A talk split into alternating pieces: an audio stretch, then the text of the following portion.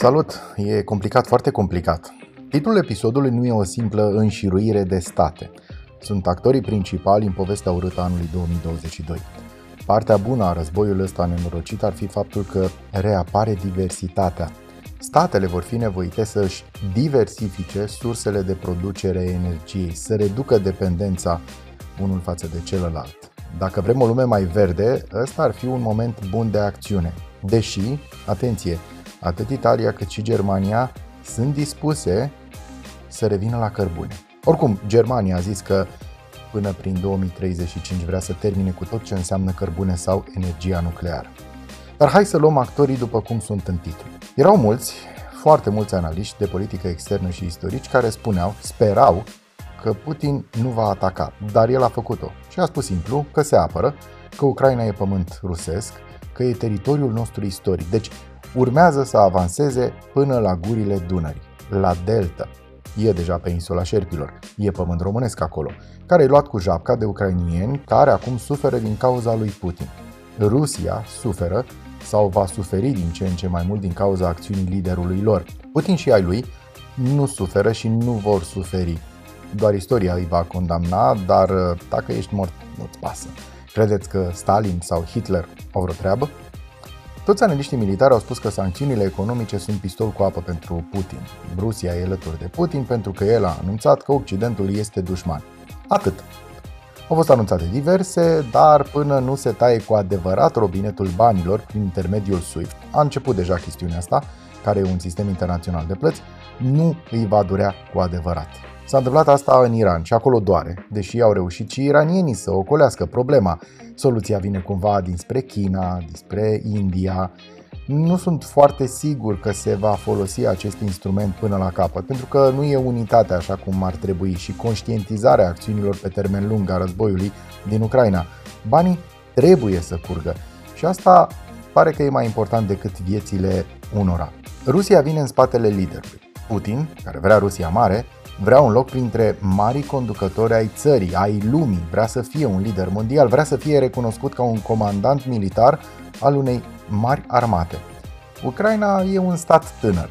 Poate ați uitat, dar e un stat independent și de sine stătător de prin 1991.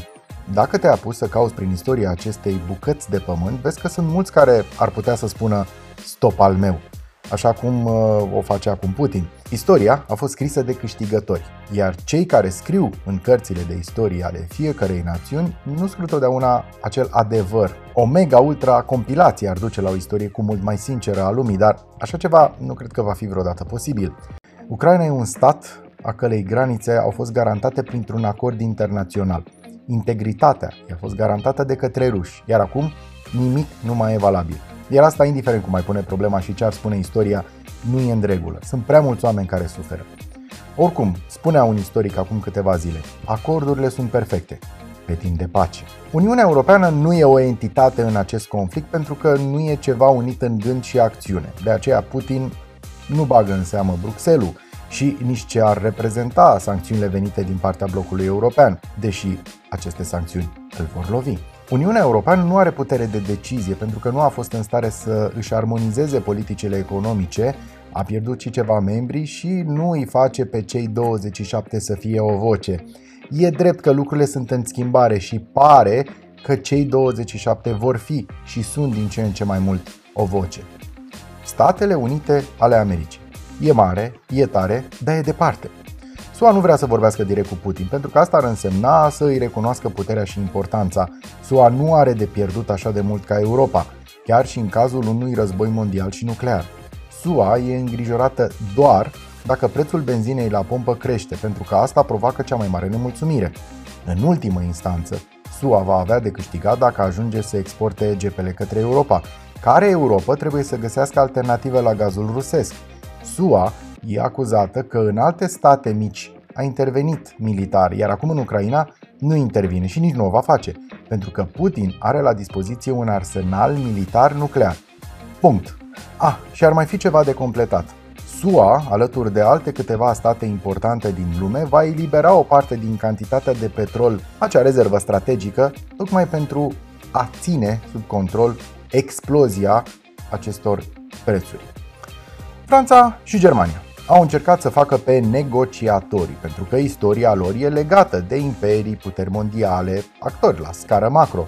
Iar Putin a fost drăguț și le-a lăsat să stea la masă de 6 metri și a răspuns la telefon când au sunat. Poate sunt prea abrupt în aprecieri, dar nici nu văd un rezultat al mișcărilor diplomatice ale liderilor de la Paris și Berlin. Cred că mai multe șanse are liderul de la Ankara sau Beijing să miște ceva.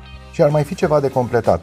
Germania s-ar putea să piardă doar la suprafață, pentru că să nu uităm, există Nord Stream 1, despre care foarte puțină lume vorbește și care poate duce nestingerit gazul către Germania. Și spuneam de Ankara. E bine, Erdogan e cam nervos. Pe militarii ruși a durut la bască de vasul turcesc pe care l-a scufundat. Erdogan are baze NATO pentru că e aliat, are arme rusești cumpărate direct, are o relație ciudată și complicată cu lumea. În multe privințe e acum precum Putin. Și să nu uităm cum procedează cu acei curs de prin Irak sau de prin Siria sau de pe la el din țară. Nu știu dacă poate schimba ceva, dar e cert că are pârghii. Doar că nu cred că Putin mai este interesat de ceva acum. Vrea să ducă totul la bun sfârșit și apoi mai vede el. Teoretic a învățat multe după 2014 și Crimea și s-a pregătit pentru ce este acum. Deci Erdogan ar putea rămâne dezamăgit de lipsa de interes al prietenului de peste Marea Neagră. China a zis înainte de război că este prietenă cu Rusia, apoi, după câteva ore de la pornirea invaziei, că nu e bine și corect ca diplomația să fie uitată și că, de fapt, această diplomație e calea de rezolvare. În fapt, lumea spune că a stat să învețe cum reacționează marile puteri la un bătăuș, pentru că și ei au o treabă cu Taiwanul. Poate nu știați, dar în timp ce noi ne uităm la Ucraina, China se mișcă încet spre acea insulă mică. În fapt, nici nu cred că la Beijing e o mare preocupare pentru prietenia cu Moscova. Dacă stăm să ne uităm la ce s-a întâmplat în Consiliul ONU, vedem ceva foarte simplu. China s-a abținut, Iranul s-a abținut, India s-a abținut. La final, România. Suntem țara NATO și avem prezență militară, dar ei se pot retrage oricând.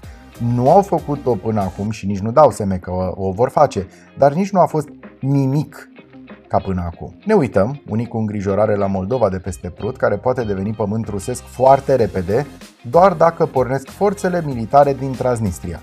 Nimic mai mult. Până să înregistrez aceste vorbe, situația avea deja noi valențe. Suedia a renunțat la statutul său de neimplicare militară, Finlanda supune la vot același lucru, Turcia a închis strâmtorile pentru vasele pentru armata militară rusă. Elveția, și aici poate este marea știre, a renunțat la a mai fi neutră și a decis să înghețe The Financial Assets of Russia and Russian Oligarchs, iar noi am devenit canal de distribuție și alimentare financiară și militară a Ucrainei. Au fost și discuții între cele două părți, mă refer la Ucraina și Rusia, niciun rezultat. Urmează al doilea set de discuții. Vor mai fi și altele, probabil. Oricum, situația este acum cum nu se poate mai rea și poate spuneți că noi suntem în NATO, că pe noi ne dor deocamdată doar facturile și viața de zi cu zi, care oricum se va scumpi. Doar că în lumea în care trăim acum, face ca totul să ne afecteze și să ne doară înzecit. Vă las cu o întrebare. A fost prea multă liniște mondială după al doilea război mondial sau avem nevoie de mișcare, cu ghilimele de rigoare, după atâta pandemie? Toate bune! Revin rapid cu un nou episod pentru că lucrurile evoluează rapid.